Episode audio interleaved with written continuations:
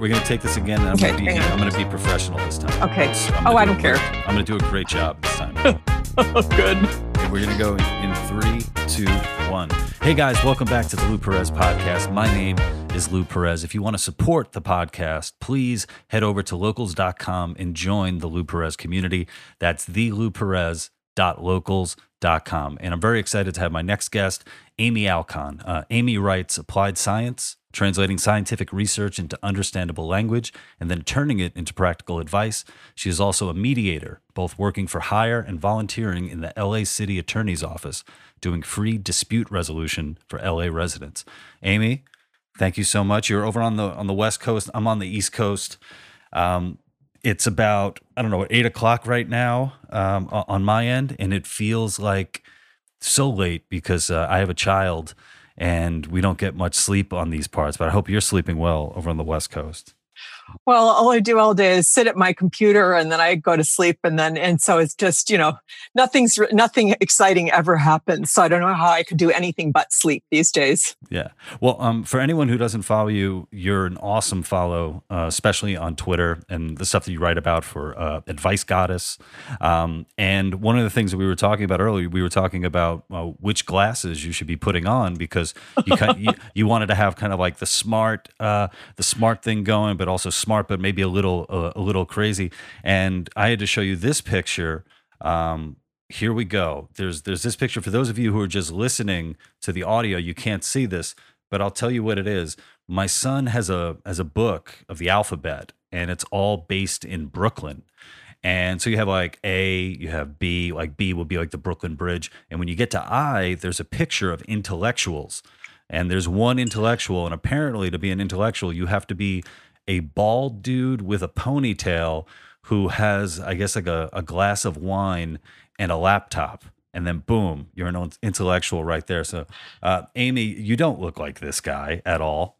This is good. If I were bald, I'd be so traumatized. There's so much going on now. Just losing my hair, I just lose it, lose it all. So, um, how did you get involved with um, doing like applied science? How did that work? Actually, in New York, um, it was an accident. It was a prank. Two friends and I gave free advice on the street corner in Soho as a joke. And because it was free, we thought, you know, the Lucy five cents thing, and we didn't think anybody would even give us five cents. So we made it free. We really undercut the price. Um, and so, you know, New York, it's free. We had a cardboard sign, but free. They lined up around the block.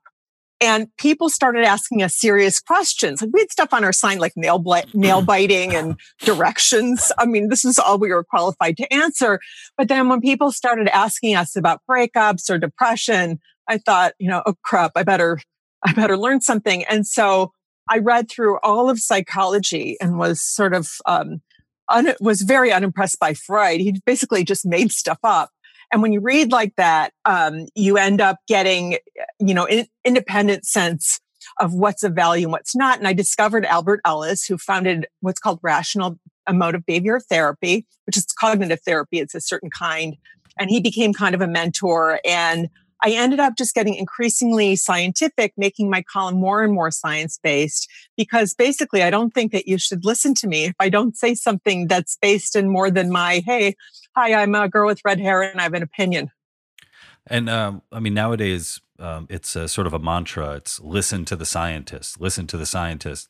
Um, so, how do you determine which scientists to listen to?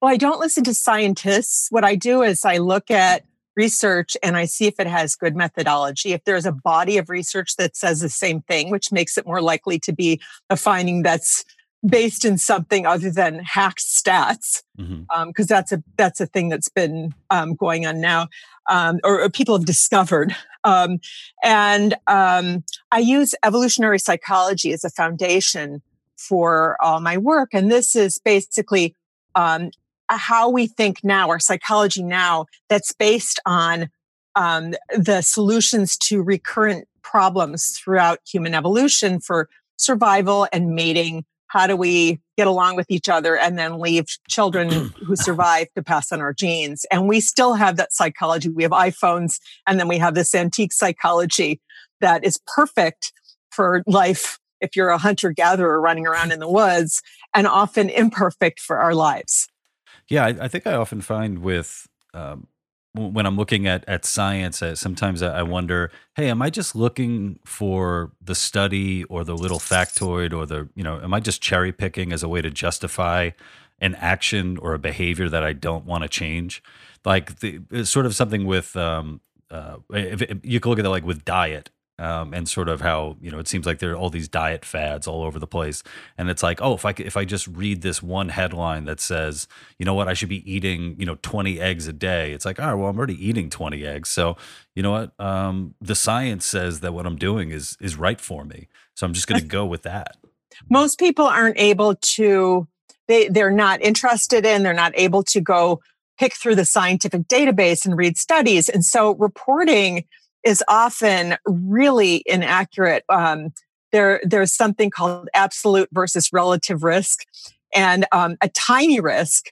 You know, like it goes from one percent to two percent. It's like, oh my God, the risk is doubled. That's how it gets reported in in a news article, and so people think, my God, that's so terrible. But it's not terrible, especially because you're going to have individual risk factors or lessened risk you know, based on your personal health. And so you look at it and you can evaluate it that way. And so I've spent all these years, um, I, I just constantly read stuff on statistics and on vetting studies and on methodology and what's good methodology, what's not, um, what kind of replication should be done. That's where you rerun um, somebody's experiment to see if you get similar results.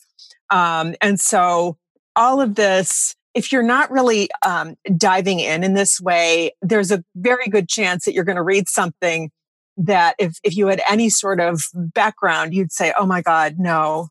And so that's why it's, it's so hard to do this. And I look to people like a guy on diet who I think is very good is Dr. Michael Eades and Dr. Mary Dan Eades.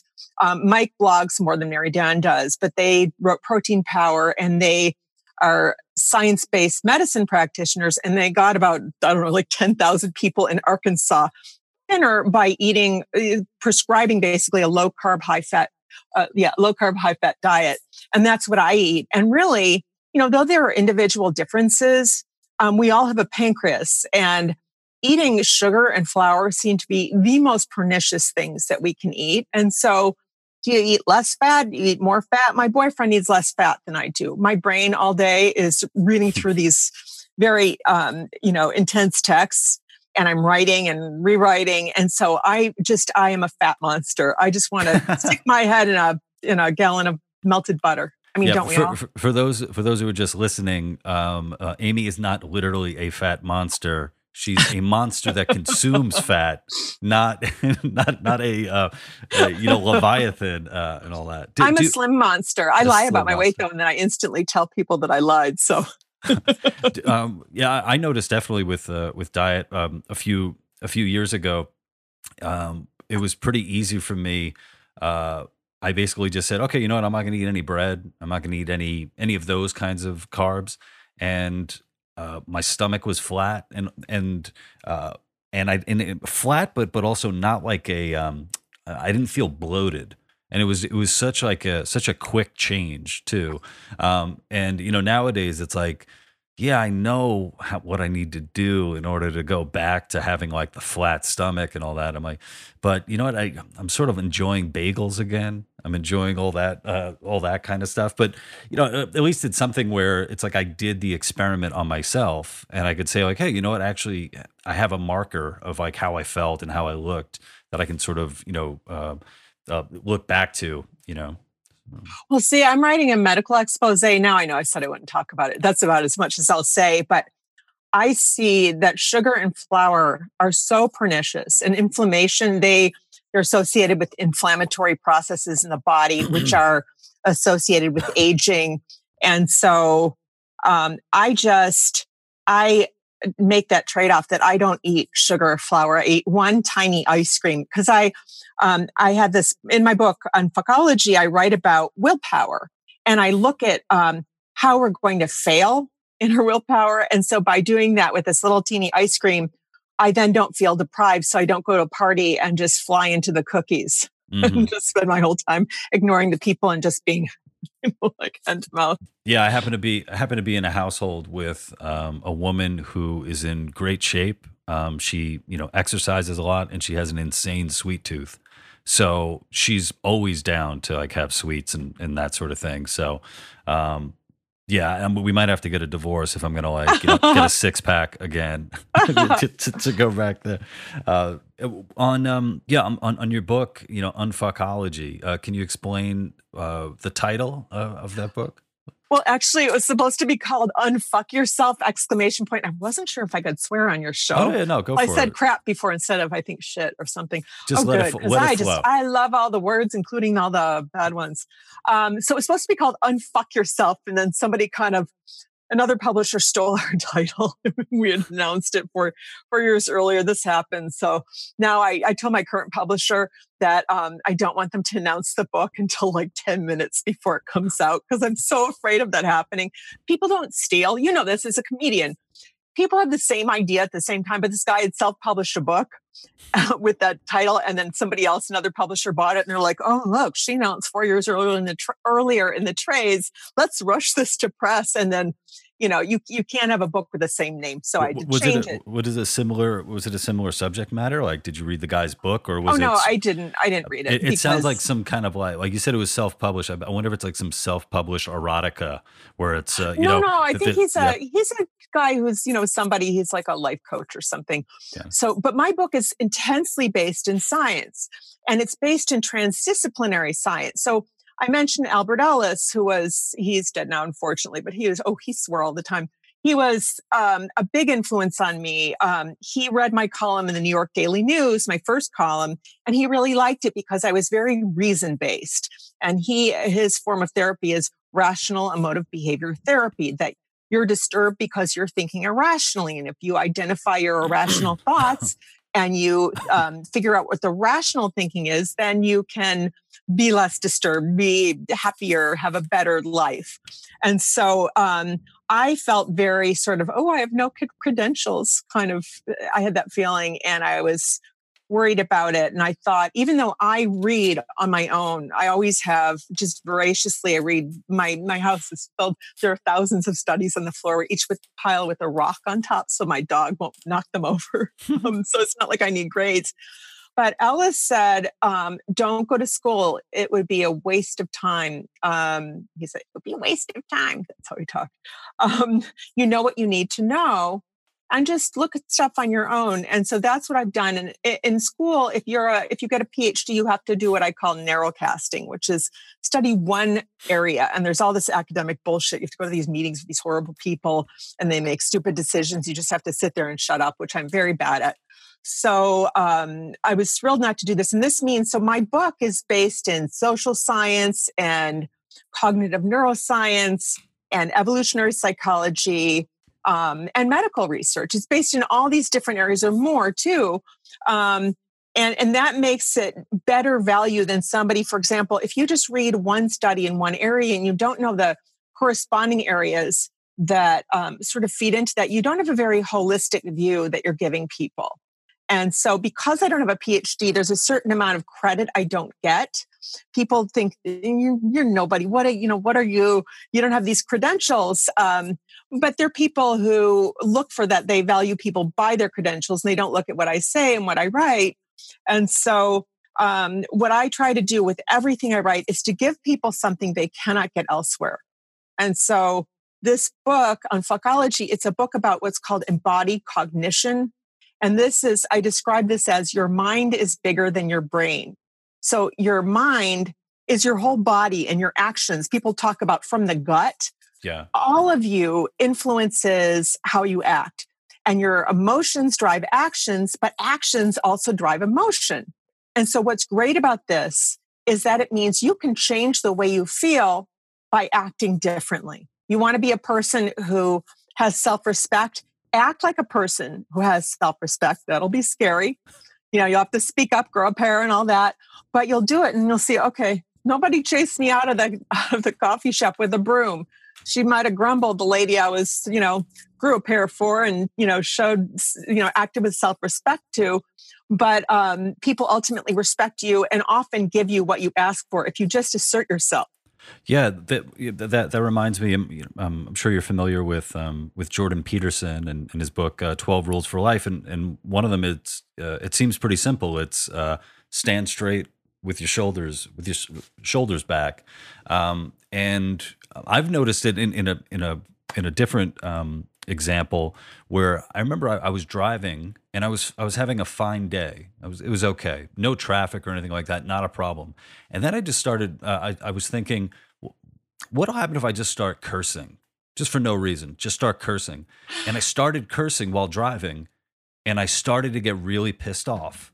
And I start like for there was nothing going on except for me sort of manifesting this thing, and it's like, oh I'm making this, I'm making myself feel this way because these actions that, I, that I'm taking. Darwin said something, I may not get the quote exactly right, but I think he said the expression of emotion amplifies the emotion. So if you're angry, if you express anger, this thing, Freud, just bullshit, yeah. catharsis. The idea that if you just vent your anger, that you're going to feel less angry. You feel more angry. You feel increasingly angry. but uh, what I say is that, and forgive me, all you gamers, if I use this wrong, you can use your emotions like a joystick. That's probably wrong, but that you can basically change how you feel by just acting a certain way. And you mm-hmm. can use that throughout your life. I say your feelings are not the boss of you. That's my favorite chapter. And I used this recently because I was all sort of bummerino from COVID and people were dying and businesses were closing. And I just wanted to face plant on the couch. Yeah. But I need to exercise and I do intervals on a bike. And so I just said to myself, okay, you paralyzed? Oh, no, good. Get on the bike. Get on the bike now. And actually, I use profanity with myself. I'll be like, get on the bike, asshole because that's fun and it, it's energizing. Right about um, a guy named uh, Stephens research in the book um, on profanity and use of profanity, and I really find um, that um, to be sort of self-deprecating with myself, well, obviously with myself, um, that um, it feels empowering and funny and fun. It gives me some like put some levity into whatever I'm dealing with. Mm. And, and also part of this too speaking to yourself in the third person, very interesting research I have in the book also on that. This seems to give you distance from yourself, emotional distance, the way you would have if you were a friend talking to you instead of you talking to you. Come on, Amy, get cracking here. You know, that sort of thing is actually really helpful. And so all of these tools, this is the stuff that I just wish I knew in my 20s because I would have been just lived so much less stressfully and fearfully and wormily mm. than I did. Yeah, I'm, i notice when I uh, I'm I'm 38, and when I look back, especially at myself in my 20s, it's um, I almost don't know who that guy is anymore. So anytime that I'm recounting a story, I, I don't see it as myself. I see it as oh, th- this dude was going through this, and that you know that that separation, that distance that I have makes it a lot easier to actually confront some of the worst shit that I did or stuff that I'm just you know uh, ashamed over. Uh, but also, I think I'm I'm lucky too in that I'm a I'm a comedian, I'm a writer, so I've been sort of gifted this opportunity to take some of the worst stuff, um, you know, from my life, or, or, you know, just awkward stuff, and use it, and you know, sort of like sublimate it. And um, I don't know if that's a if Freud would use that word, sublimate, or something like that. I don't that. really know that word. I mean, I know it, but I don't. It, it's not something I use. What I actually um, see in my own life and think that we should all apply once we get a little older, or in general, is just self compassion. Mm. And this is um, there's a researcher, Kristin Neff, who does some really great work on this, and she said that um, that one of the one way to look at at the the stuff you've done that maybe you're not so thrilled with is that um, eh, being fallible connects you to other humans. And I see that as a mediator. Just we're all suffering and struggling and do really dumb things and sometimes really rotten things. And to me, what's important is that I reflect on what I did. Maybe I don't reflect on it um, immediately. Like in my 20s, I, I didn't really have the insight mm-hmm. to reflect like I do now, but that you um, do better, that you say, okay, I'm going to do better. And then you, if you fail at that, you forgive yourself and just say, okay, all right, I'm going to try again. I want to do better. I do want to do better. I'm going to do better tomorrow than I did today. And, or if you have half a day left, you still have half a day to do better. Right. And, And that's a really important thing. And that's the thing where I think, you know, in your 20s, there's a tendency to be really harsh. And once you've lived for a while, you just see all these people who do all these things.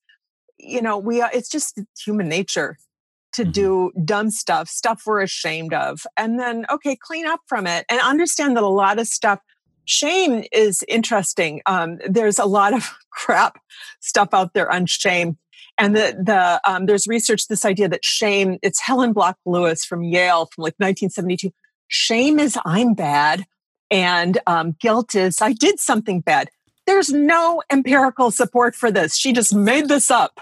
And this is the stuff I take such issue with where people just believe it because they haven't dug into the research base. Mm. And Dan Sznycer and his colleagues um, at UCSB, and now he's somewhere else, um, they did excellent, excellent research, cross cultural, which is really important. So it's not just like 46 kids in a university, you know, in America in a psych class getting extra credit. They did it in India, Israel, and the US. And they looked at what sort of things make people ashamed.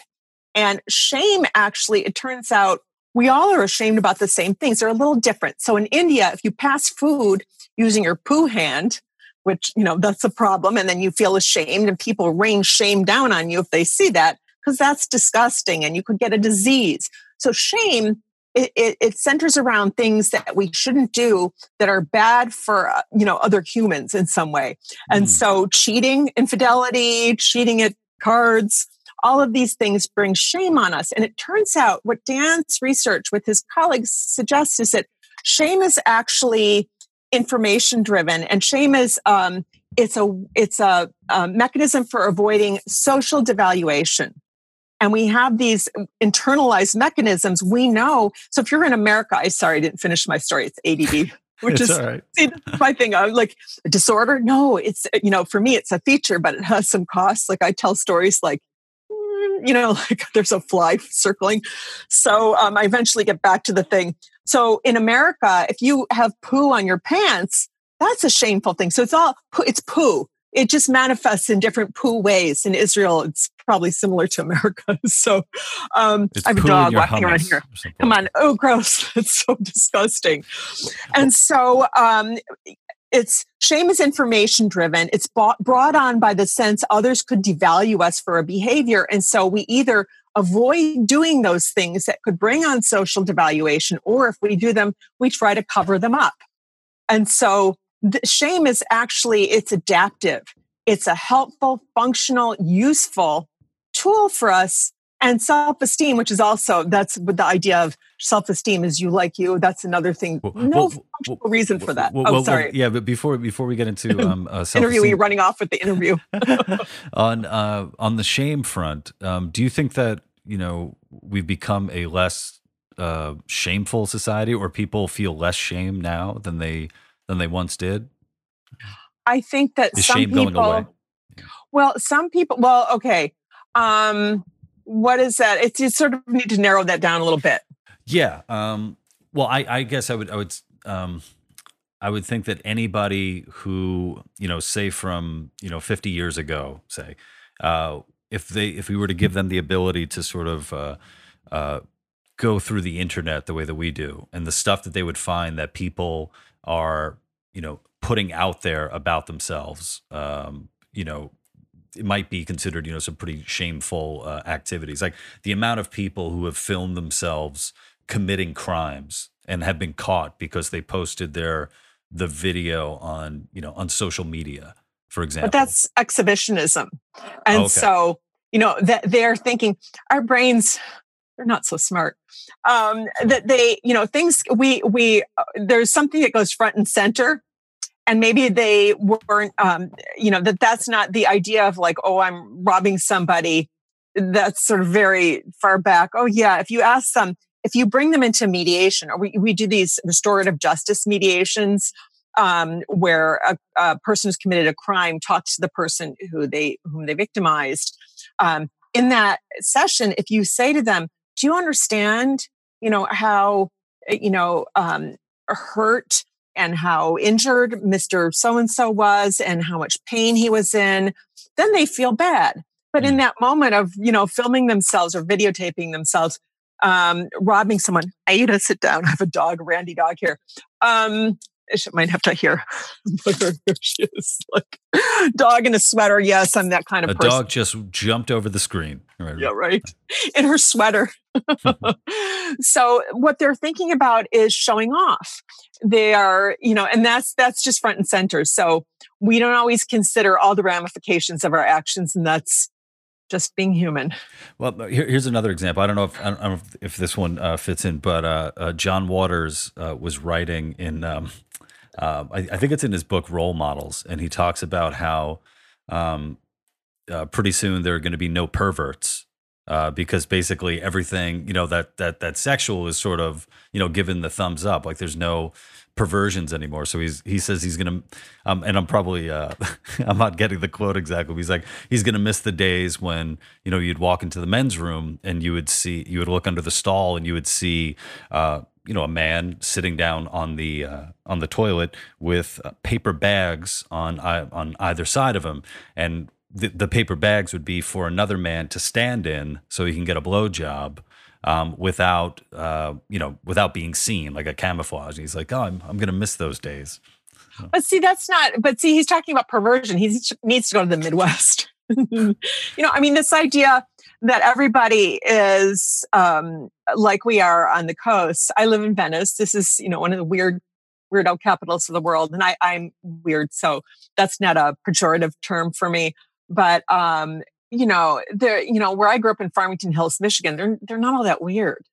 And so, and the stuff about what he's talking about is just that now we see we don't think that you know we don't look at gay people. They're just us. They're just people. They just I don't care how anyone has a, has sex, and I wish they'd all shut up about it. All the stuff of like I get in trouble. No, it's like your dad didn't announce himself at a brunch like, "Hi, I'm Frank. I'm a bottom." just shut up you know we were all waiting we were all waiting for dad right. to finally come out and, and and do it but it had to come out during his eulogy that i think that, that's the kind right, of information yeah. you want to put out there no, but that's so sad i look at i used to get when i first started doing my advice columns um, in the 90s um, i got all these awful letters from kids in the south and their choice was do i come out and be who i am you know or you know do i stay keep my family's love and I'm so thrilled not to get those anymore. I get maybe one every, I mean, I don't really get them. I, I, they maybe it's like one every four years and it just has stopped. And so that's awesome. Yeah. You know, and that we see now nobody's like, you know, excited that the two mommies together, live two mommies. It's just normal life now because we see it on television and everything. So even people who are more conservative are used to seeing that um, more conservative, socially conservative. Um, I want to divide that from fiscally conservative. Um, so, you know, the stuff that um, there's exhibitionism in every area. People try to do stuff where they stand out from what are norms. Mm-hmm. Um, you know, they have sex. You know, you can make a career with the sex tape. Probably not anymore, but that happened for a long time. Right. So. Yeah, I think there was a time I was trying to think about, like when I was in my twenties, where I bet you know someone would pay me to like watch me masturbate, but now I would have to pay somebody to watch me. right. It's just one of the. That's, it's one there's that transition, right? Yeah, man, we're just getting. But older. there's an Overton window of shame, and it's like the glass is missing, and like you know, in terms of sexual stuff. But that's good. That's mm. really great because people should just do what you need to do with another consenting person, and you know, just shut up because I really don't want to know, and also I don't want to get any of your fluids on me. I went to a sex club once with um, friend who came to New York from California, and I was just like, I just didn't want anything to fly on me. what what uh, what place was it? Was, was it? The, it was uh, the, the, vault. It was underneath. So I had friends who lived in that building on 14th Street. Is it related to the box? Because the box, I think, was another like club. Box is vagina, so maybe vault is another like a vault is a very. It's weird. Is it a very hard vagina to get, to get into? It's a vault. yeah, there's like you a safe cracker lock and a little yeah. so the vault was 14th Street, in that triangular building near the meatpacking district. I had friends who lived there on top, and then we we were bottoms. We went under the to the sex club, and then um, because I just, you know, I just went, just was a thing to do because I'll do anything if it doesn't involve eating bugs. And you know hurting anybody. Th- that so. that is a different, um, not the vault, not the box, the hive. The hive is all bug eating, probably. For, for oh, hive sounds well. It sounds like a disease, and I recently had hives, so oh, full geez. body hives very sexy. That's a great thing about COVID. If you get a really bad haircut or you get full body hives, I was like a Dalmatian with tiny red spots because I'm all white and then red spots. It was horrifying. Um, nobody really needs to know yeah. because you just like cover up and you know on Zoom and Well, well, in the in this club, were people covered up at all? Uh, what what was happening? Like, oh, there was what like is- a man it- on the floor. He was like being a dog with a ball in his mouth and the Mhm. leather and the like. Then people were having little orgies in rooms. Then you know people were like woman be beating somebody, whatever. You know, like Yeah, uh, just for me, that's just like okay, whatever. Not what I do, but you know, fine, no Yeah. problem. Good for you. You're you're getting it on. You're having fun. Yay! yeah. I, I once said to I once said to the question, you know, hey, hey Lou, would you uh, you know, would you ever share your wife with another man? And I'm like, I, I don't even want to share a straw with another man. you know? I have I- straws. I I, kill a polar bear every time I use one. I was I'm of that. I, I was the kid where you know if I had a, a you know say a can of soda and a buddy asked me, "Hey, can I get a sip?" I would chug it and leave him a sip and then give it to him. Oh my Like the- God, I'm dirty. This is why I have, I probably have a better immune system than you. I'm dirty. I eat stuff off the floor. You know, at my house, I, I keep it, I keep it clean. I'm untidy also. It's an ADD thing, but, um, no, being dirty is good. And sharing stuff, you know, basically the more you do that, then you get sort of, uh, you know, I'm, I'm making this up.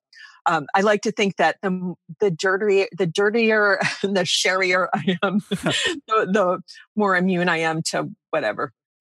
What what, what are some of the um, I don't know because some of the myths that uh, a lot of people believe when it comes to science that you know you've basically like Oh, I'm terrible at that true. question. I'm terrible. This is like if you ask me what my favorite movie is, all I can say is Blazing Saddles, which is my favorite movie. I just watched 12. it. I just Oh, watched you it for the first time.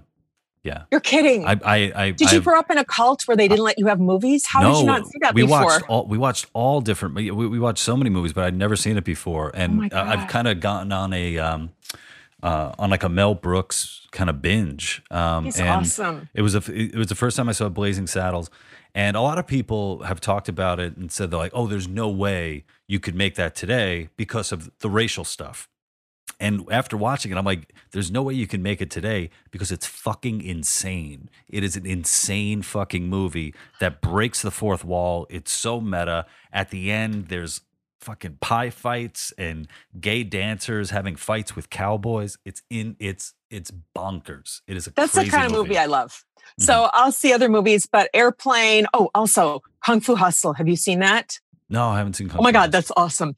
One of the superheroes in that, she's a, an evil superhero. She's a housewife and she is the housewife. Cigarette hanging out of her mouth, house stuff. She's, wait, Kung Fu, Korean, Japanese. I like that I don't quite recall this. Um, it must be Korean. Korean, yes. Uh, I'm such Wait, is a cultural. I think kung fu. I think kung Here. fu's Chinese. Ka- karate is Japanese. Yeah, but I'm sort of confused. It was made by, I think, by a Korean director. I, I'm a little confused. You know, Asian, it's Asian. Let's leave it at that. But um, and so and she's rollers in her hair and she's angry and the house dress. I mean, it's just awesome. That's a little crazy. Also, Hellzapoppins, an old one. I like all those crazy bonkers movies. Oh, and the greatest thing, David Zucker. I had a meeting there. He did Airplane, and he thought I was funny. That's So awesome. that was like that was like for me. Okay, so other people get a PhD.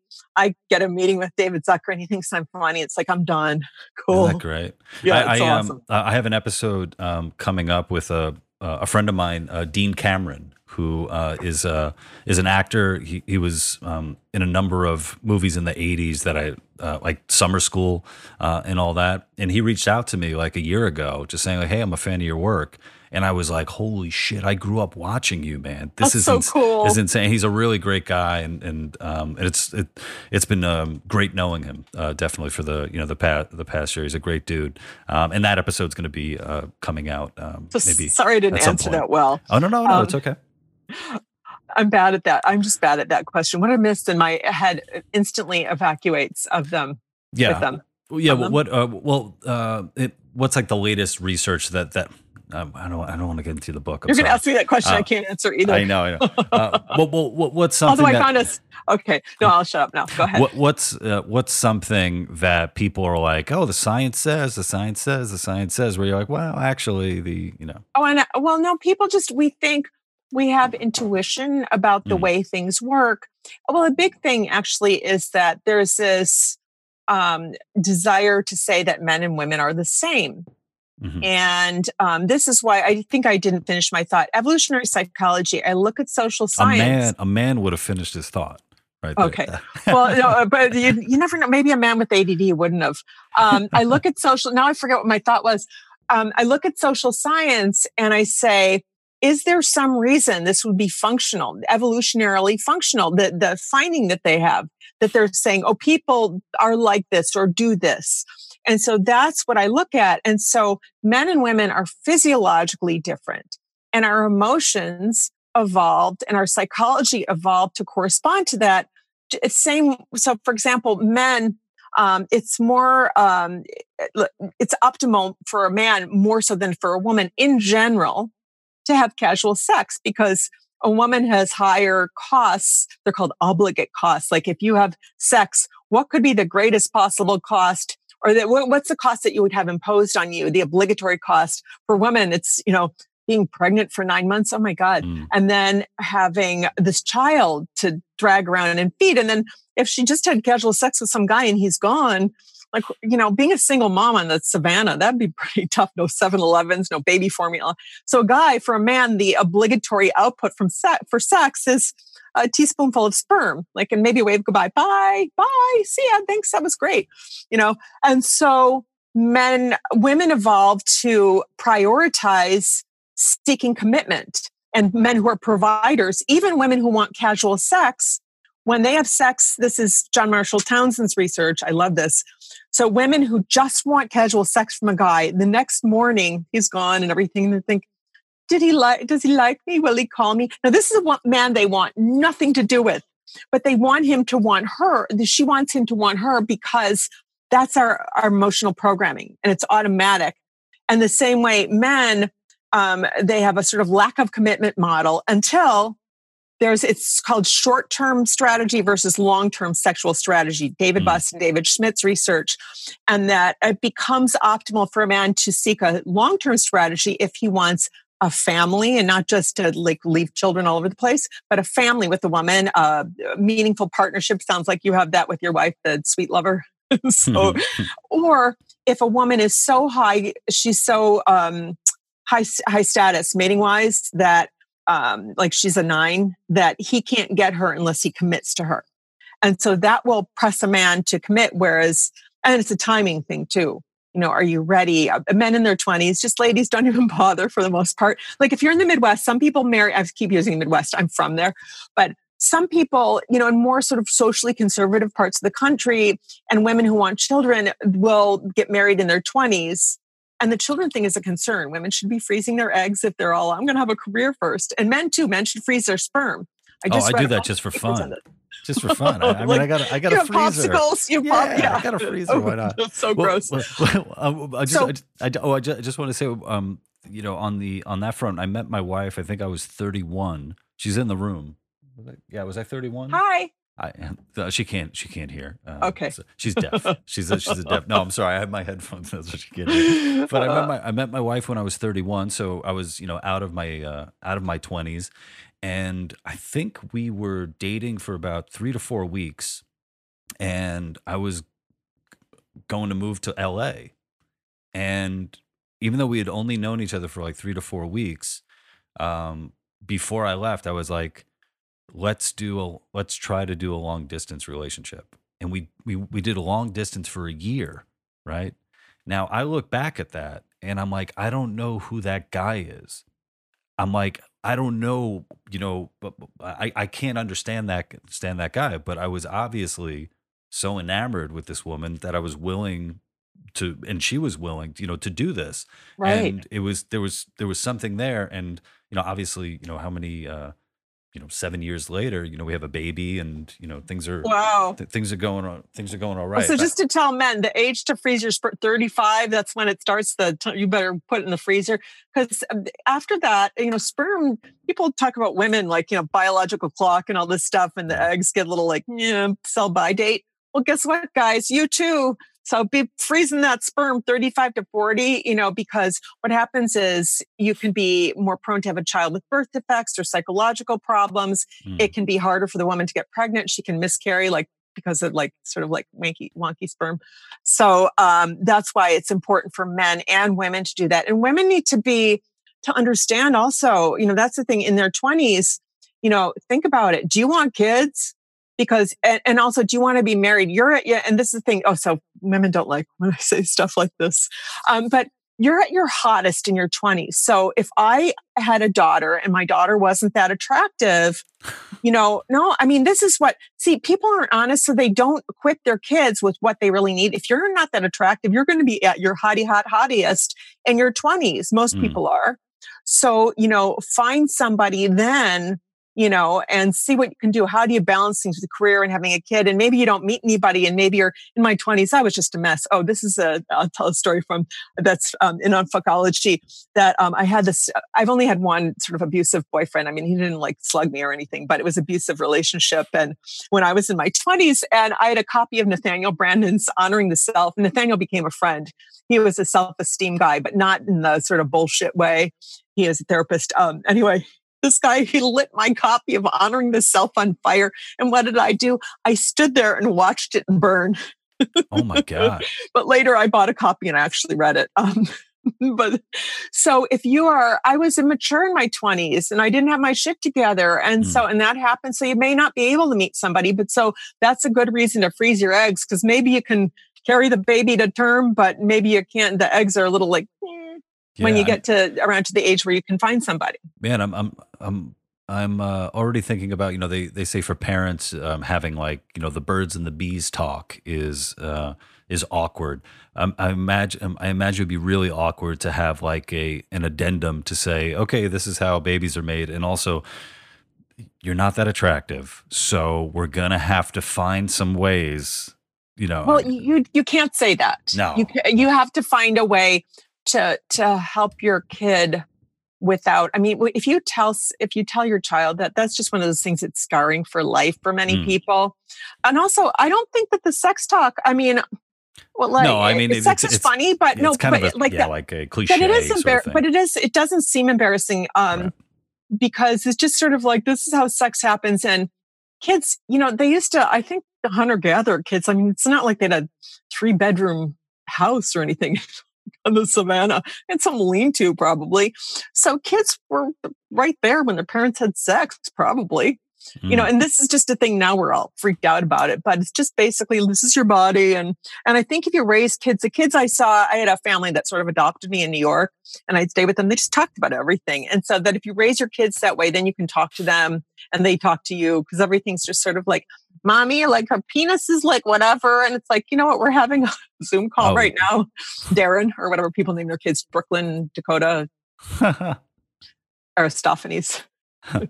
the um, well, I, yeah, I, I, grew up with um, uh, I have four brothers, and um, uh, we my, one, of my brothers is uh, 12 years older. So there was a time like um, he wasn't living in the house, but uh, at at one time there was you know four boys living in the house and a and my and my dad. So it's five guys and smelly.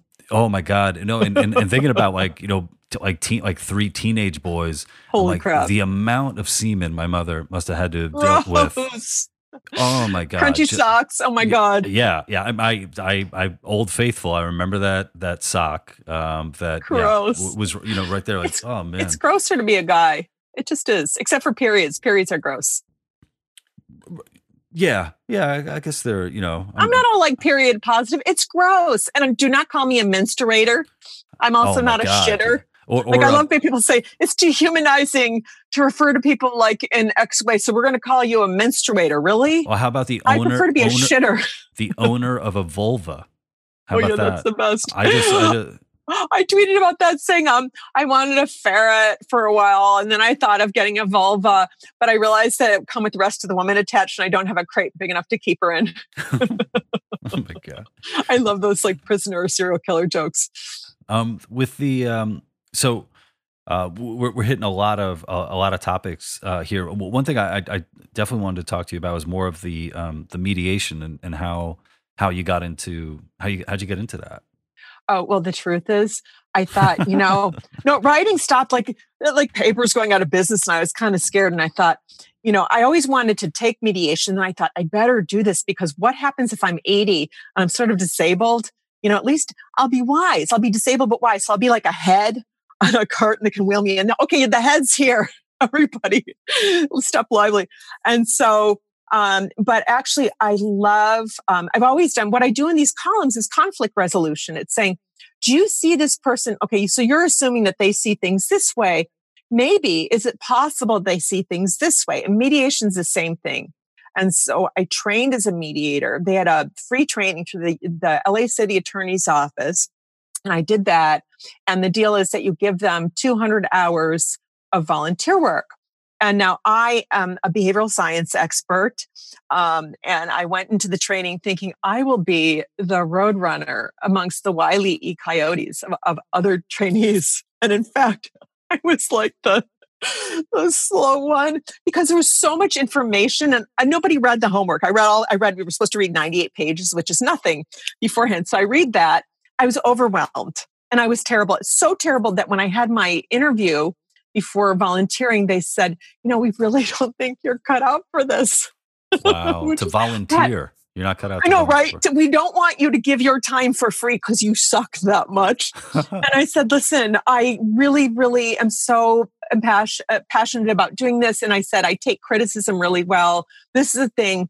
I, with my writing, I hire someone to tell me that I not funny and suck and I'm unclear and I got this the science is just a muddle because then I can make it better. And so I told them that and I really was very very open and so I ended up getting one of the top awards. They give two awards for the top mediators in a year and I got one of them after being like the slow bus person. Oh, to the extent that my first mediation call, you do intake calls. Um, we did it in a conference room, and normally you do it. So Caroline, my supervisor, would have been there like the heads of the program were they're listening in. You have to ask the person because it's confidential. But what I didn't realize is that that's not normal. They wanted to see, like, oh my God, is she going to shit the bed? But I did well in that one. Um, and so, and Caroline told me that day something I did in that call made her know that I was going to be really good and okay and everything. And what kind of, um, you know, what kind of cases come your way? Oh my god it's so i love the neighbor cases and the family cases. I those are those are my favorite the, the business ones too. Um, noisy neighbors oh people the fence the fence is on their the, on their lot. It's like two inches over the edge or they're going to build this extension on their house and mm-hmm. it's going to block out the view. And um, people um, making noise. Oh and the weirdest thing is okay so people of so you'll have two groups, two uh, it's clients, or we call them parties. P1 is party one, and they're the one who calls in, and P2 is the person. Sometimes there, there are more parties.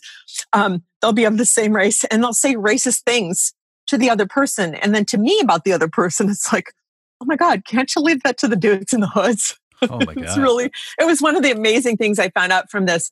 But um, did you learn other... any new uh, any new racial slurs like through it? Like, oh, I didn't know no. that you called. And also, I just hate.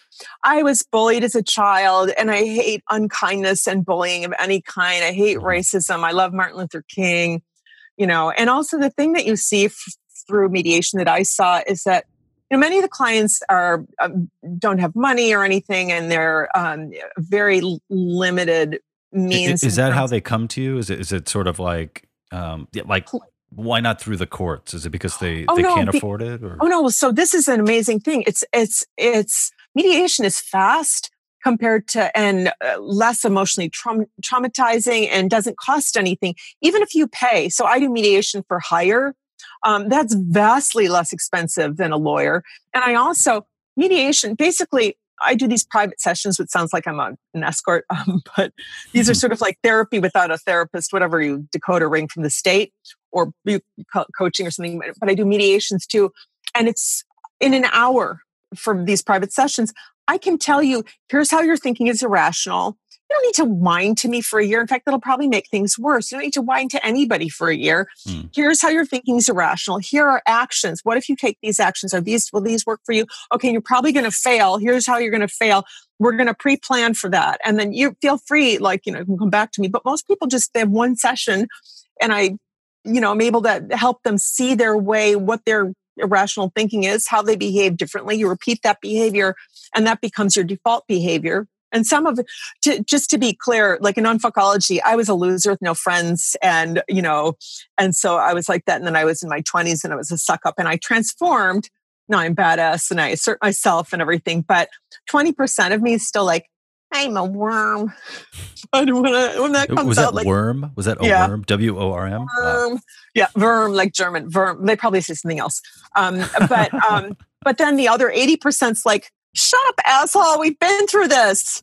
You know, and then so I pull myself through that. Um, and so that's good. And then I have that self-compassion and all that other stuff. But what I was saying basically in mediation, because I, I do have to come back to the, the the circle topic at hand. was that um, I see that even people who are wealthy, so some people would call us from Beverly Hills and want to mediate a thing with a, an issue with a neighbor.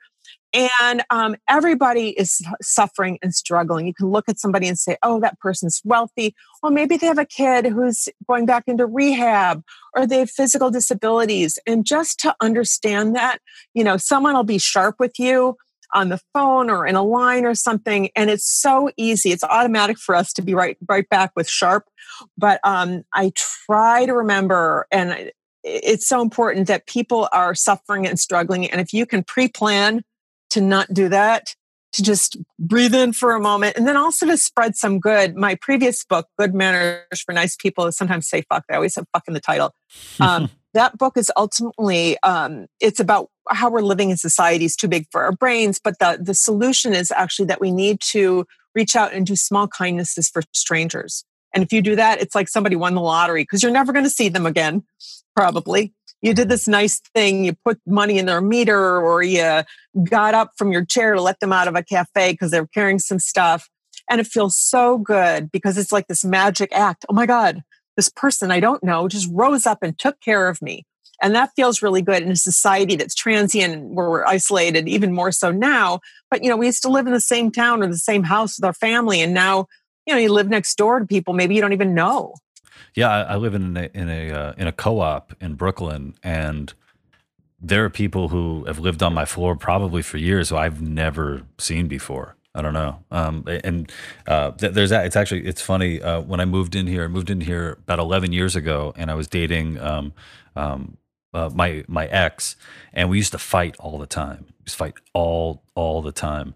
And the neighbors across the way, it's a, a couple, a man and a man and a woman um, one day I was in the uh, elevator with them, and the guy asked, like, "Oh, you, um, you know, uh, have you done unpacking?" Yeah, because we had, we had just moved in, and the wife said, "You know, uh, if you unpack, um, the chances of you breaking up are much higher." and it was such a it was such a like I didn't even know what that meant like I didn't know what that what it meant but it, it was definitely a dig at the amount that we were fighting. And uh so that's like 11 years ago I I my my current my wife and I we did a stint in in LA we moved back. That woman still lives across the street and she can't stand me like when I walk she just kind of like it, it's like uh, it's like she's smelling sulfur and it's like wow to her I'm still the dude who was constantly like you know fighting I want to mediate that. Yeah, I want to yeah, exactly. mediate that. No, and the thing is, like, do you understand that he was? I can see. See, part of mediation. First, I give my intro, in which I do all these things to keep you from saying the same thing fifty-five times, and do other things to not let you interrupt and everything. But then people talk. Each person gets to talk, and nobody gets interrupted. And the other person gets to talk.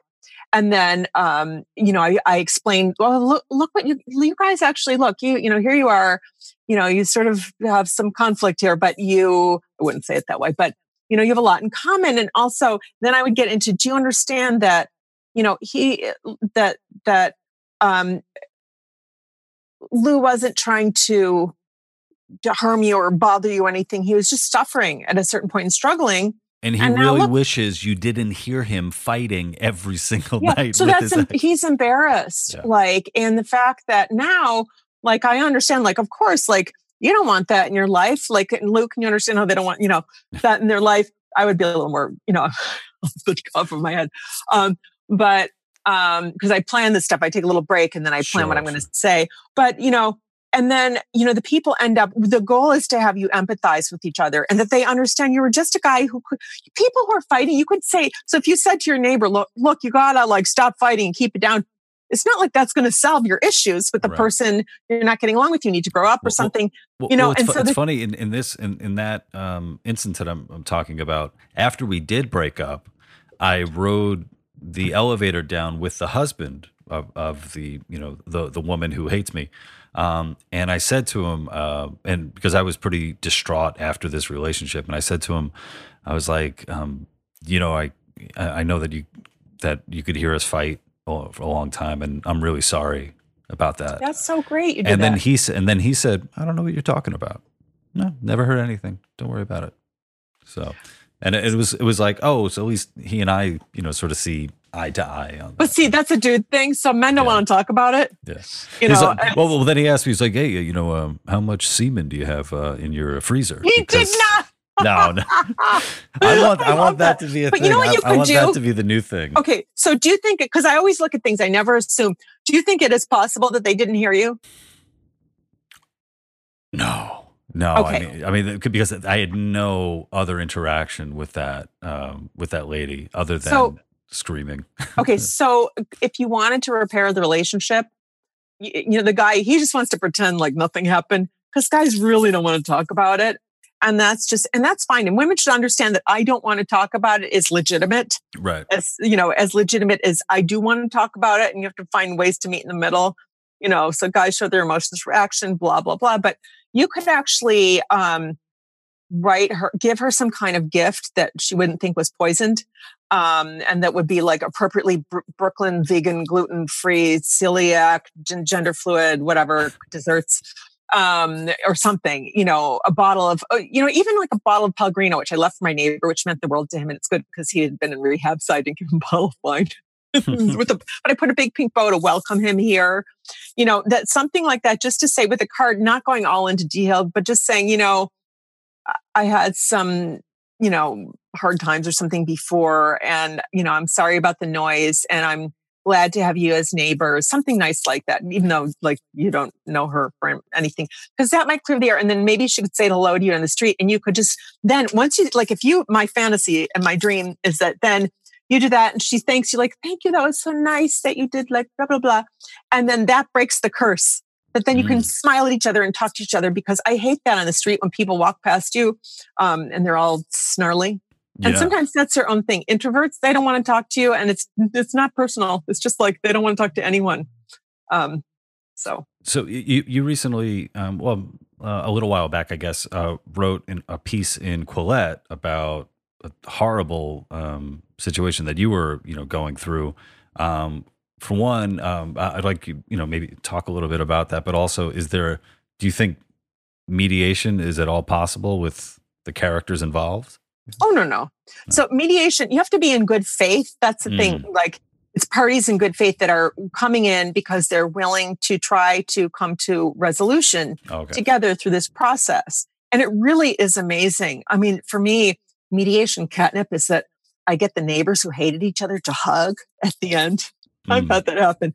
That's the coolest. But sometimes you don't repair the relationship. You know, more often than not, with people, um, they just want the the issue solved, and um, but you get that solved, and you get a signed agreement going out. Wait, what was the question? I forgot. Oh, a- about uh, this the uh, Quillette article that you wrote. Oh, Uh, So yeah, I had a felon living outside my house. Hmm. This is early release from prison for COVID.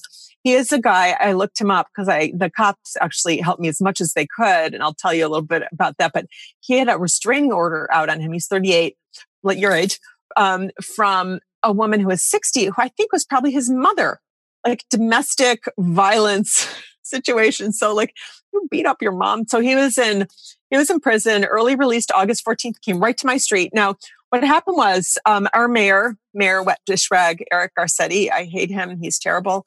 Um, I didn't vote for him. No one I vote for is ever elected. so anyway, the police, he he stopped the police from being able to enforce some of the measures that they use to move on people who are violent or abusive. Um, and this, I understand that for COVID, like the parking, like you can't on, our, on my street, you're not supposed to park from 2 a.m. to 6 a.m. in the morning if you have a vehicle over six feet high. Um, you have to move your vehicle every 72 hours. What else? There's street cleaning on Monday. So all of that was removed. So now the problem is, so you, the police weren't allowed to enforce these.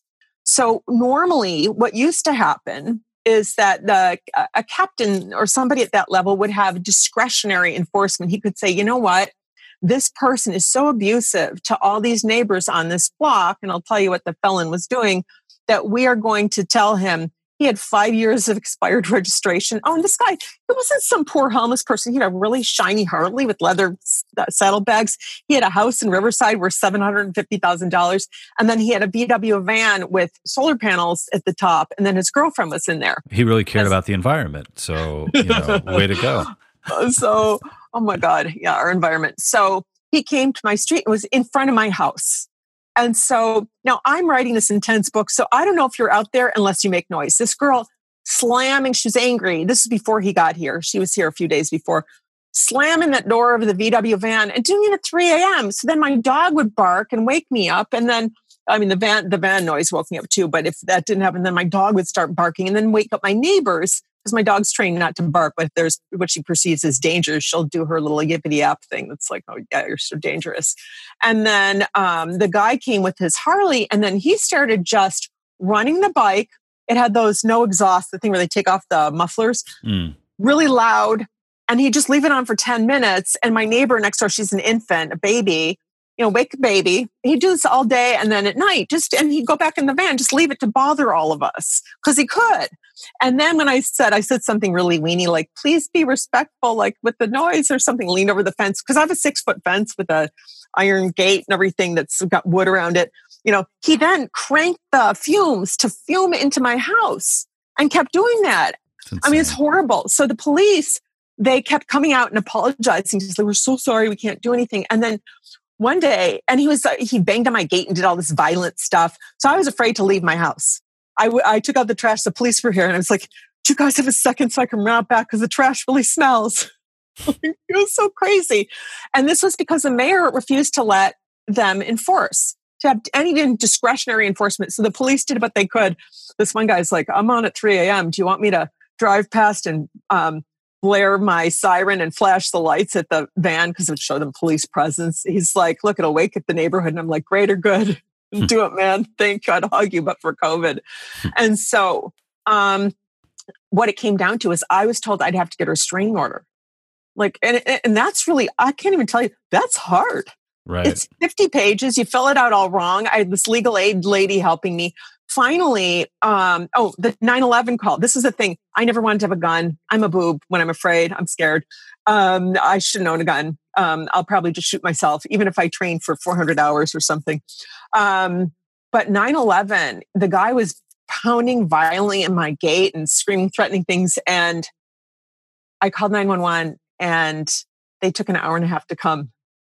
it was crazy? like, and no, we don't call, I mean, this is a neighborhood filled with people. They're like video editors or whatever, retired. We're not, we're not exciting people with like violent lives. So we call 911 sometimes when like there, there was a homeless there was a homeless woman who was screaming in the parking lot being beaten up by two guys so like call it was like 1 a.m or guys fighting or something because there's a bar near here you know but cops would come like pronto like in a minute or something or maybe take three minutes if they weren't that close but this thing of an hour and a half i was just like oh my god i gotta buy a gun Mm-hmm. I don't want a gun. But, you know, it, it, what, it, what it came down to it from talking to some friends is I should get one of those little house in the prairie style shotguns because that way just I wouldn't kill the person, but I'd disable them and spray buckshot all over the place. And so maybe I'd have a chance of hitting them. Whereas if I had a regular gun, I'd probably not know how to whatever undo the safety, which I know from TV. I, I think I think you could um you could totally kill a biker. I think you have it in you. I believe in you. I don't kill anyone. I just want to like be in my house and be boring. See, if they had been quiet out there, I wouldn't have known they were out know. there. Yeah. I wouldn't care. I, you know, my feeling is like, okay, you have a bar, you want to have an orgy in there and light yourselves on fire. None of my business. As long as your music doesn't boom, boom, boom into my pillow at 1 a.m. If you want to, if you want to open up, you up, if you want to open up uh, the West Coast version of the Vault and have it, in, you know, in no, a no, band, I'm pro sex club. Yeah. Like that's, I think that's good, wholesome fun. You know, wear a condom and whatever. And um, and and how did um uh, how the the story end? Um, oh, so he ended up, I was filling out, I was on the last part of this restraining order. And by the way, a legal aid, because things got a little tough last year. So I'm, i was like eligible for that, which totally sucks, but was great. This woman, Jenny N, she was so great. She was helping me on the phone and I sounded stressed out. And I think I sounded like almost in tears. And she's like, just listen, you take a, take a break and we're going to talk in 20 minutes or something. So I went and sat on the couch and petted my dog and I heard this grinding sound. And the guy was getting his, this is shows he's not poor, getting his um, van. He was just here to abuse us. Van towed on a flatbed truck, AAA flatbed, you know, getting it towed off our street. Because the cops had said they'd offered them, they were awesome.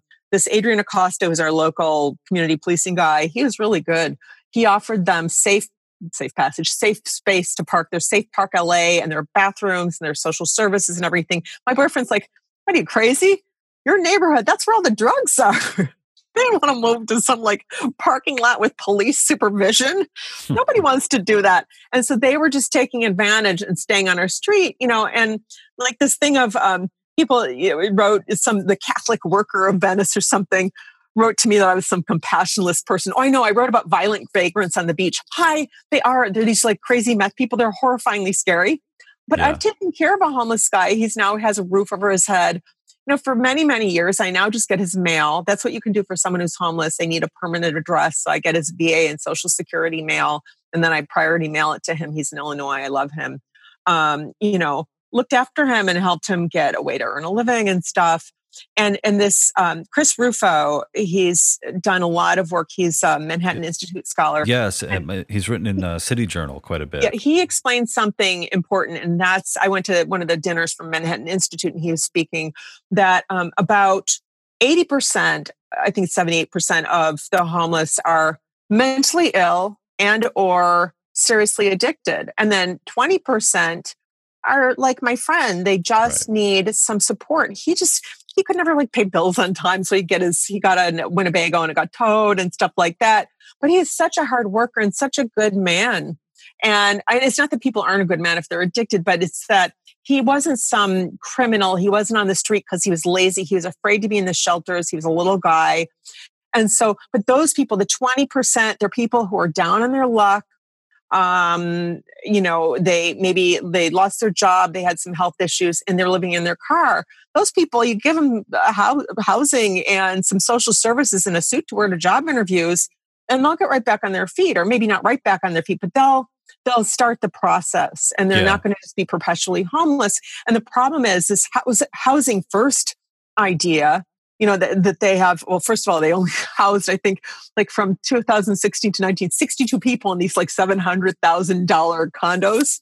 Hi really? Can i have one of those? Right. I'm, i rent. It's it's so it's so frustrating um, because you know it's you know reality is staring you in the face and there are people who are saying like oh you're, you're a compassionate um, you know you have no compassion because you don't want a violent criminal outside threatening you.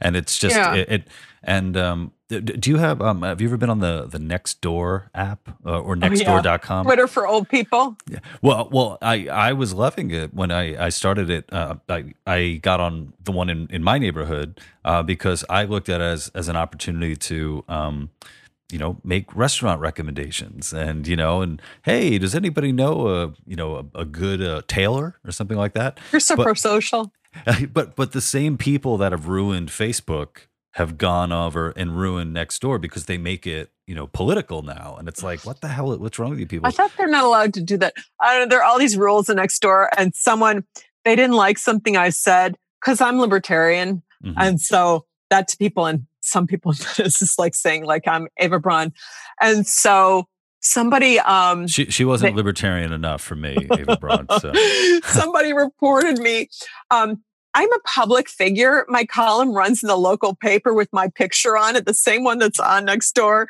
Someone said not her real name. I'm like, oh my God, Google me. My dog's taking the opportunity to be naughty. She's not allowed to bark. Aida, come here. Come on. Oh, she's being naughty now. Okay, hopefully she won't keep doing that. She uses the opportunity with some person on for extended period of time. She's not allowed to make noise, but she just does. That's not her real name. There's no way oh, well, Aida is her real name. Well, no, I mean, I stole this joke, so I'm gonna. I like to confess I stole it from Katie Kitty Kitty Herzog, P. Herzog. I confused her screen name on Twitter with her real name, but um, she said I rescued my dog from a breeder, so I did too.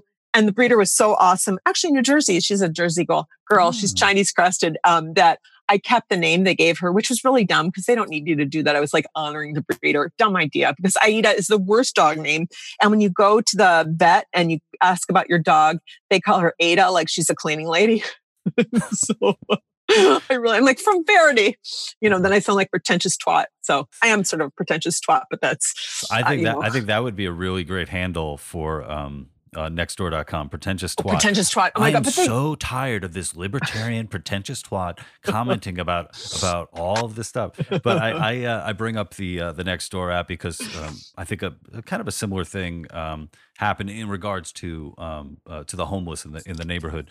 There was this guy um, this homeless man who was living basically under the scaffolding uh, that was outside of a church, sleeping there all the time. He has so much stuff, you know, like just like he's kind of like a, a homeless hoarder, like just all this junk that he brings with him.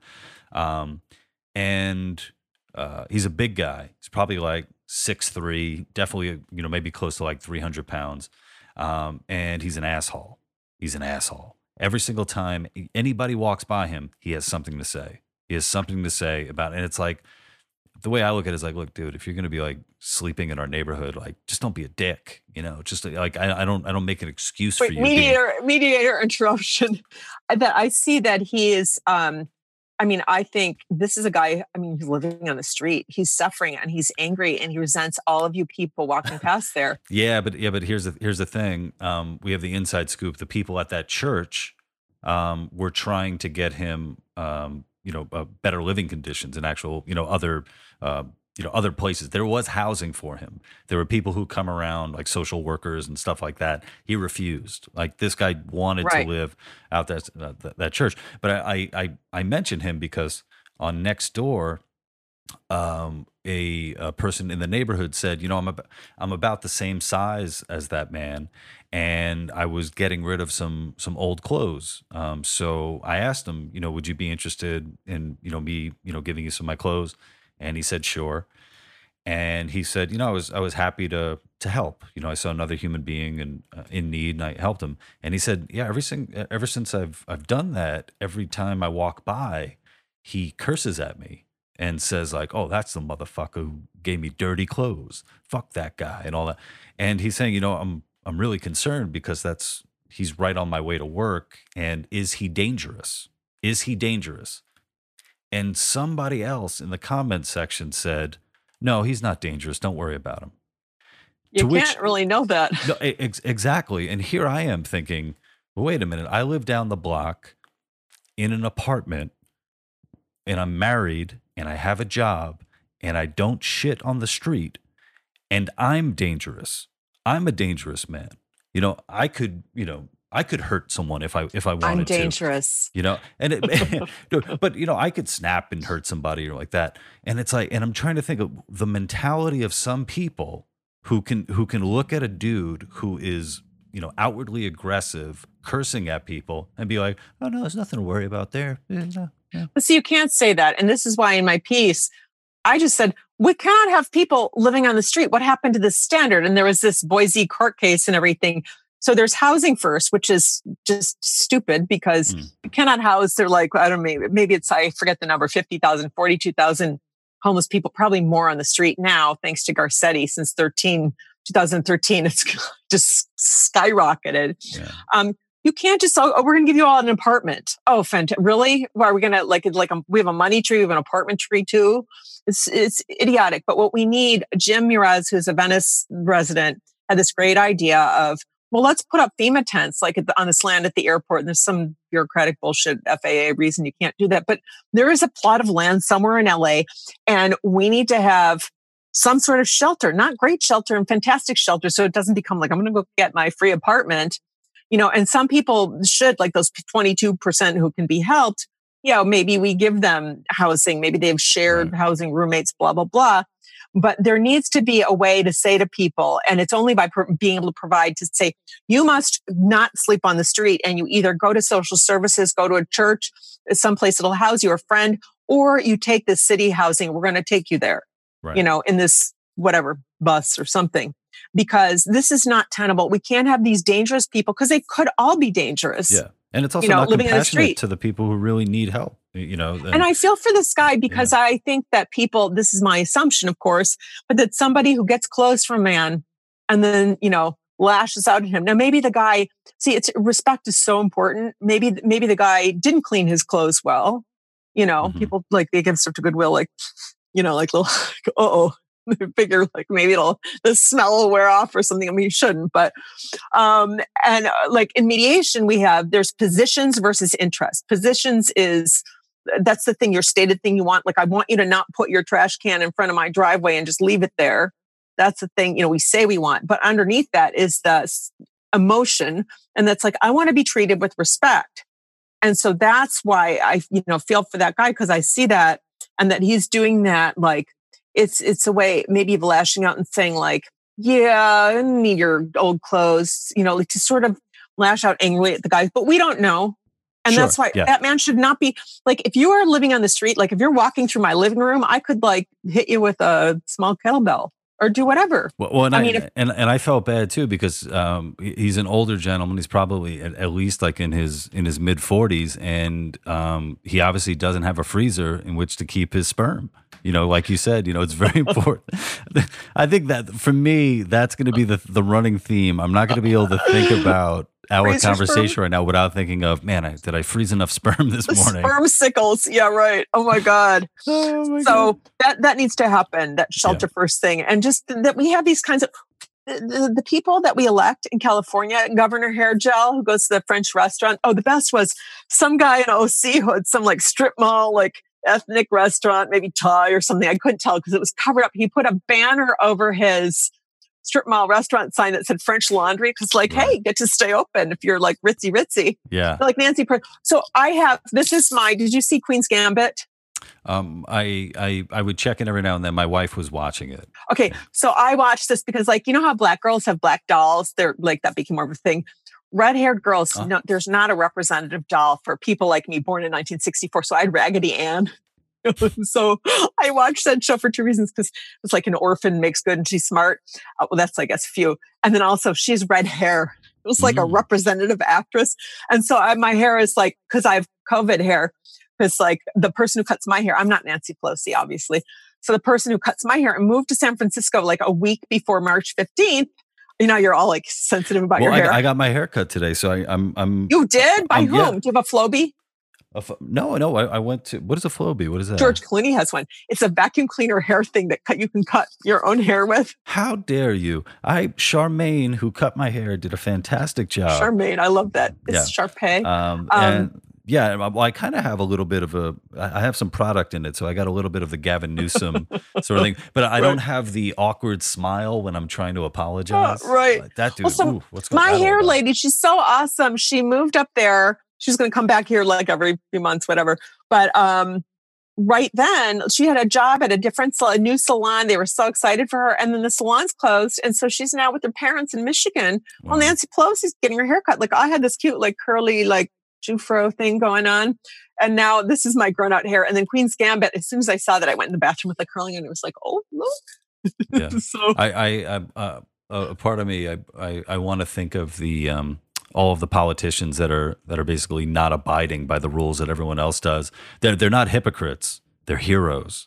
They are putting themselves, their bodies, their health on the line. They're basically saying, look, I know there's a curfew. I'm out past the curfew. I know you're supposed to wear a mask. I'm out wearing a mask. I know you're not supposed. I know you're supposed to social distance. I'm not social distancing. Why? Because I'm calling COVID. I'm saying, come here, fight me now. I'm going to take you out with my bare hands. Uh, um, uh, Amy, uh, thank you so much for for doing this, for um, having this conversation with me. Um, uh, for for those of you who are, who are listening or just um, experiencing Amy for the first time, um, she's brilliant and she's so much fun. And uh, is there anything uh, you'd like to plug? Oh yeah, buy my book. I should have it with me. But um, Unfuckology, yeah. a field guide to living with guts and confidence, is in trade paperback. Makes it affordable for everyone. Um, so yeah, thanks for having me. This is really fun.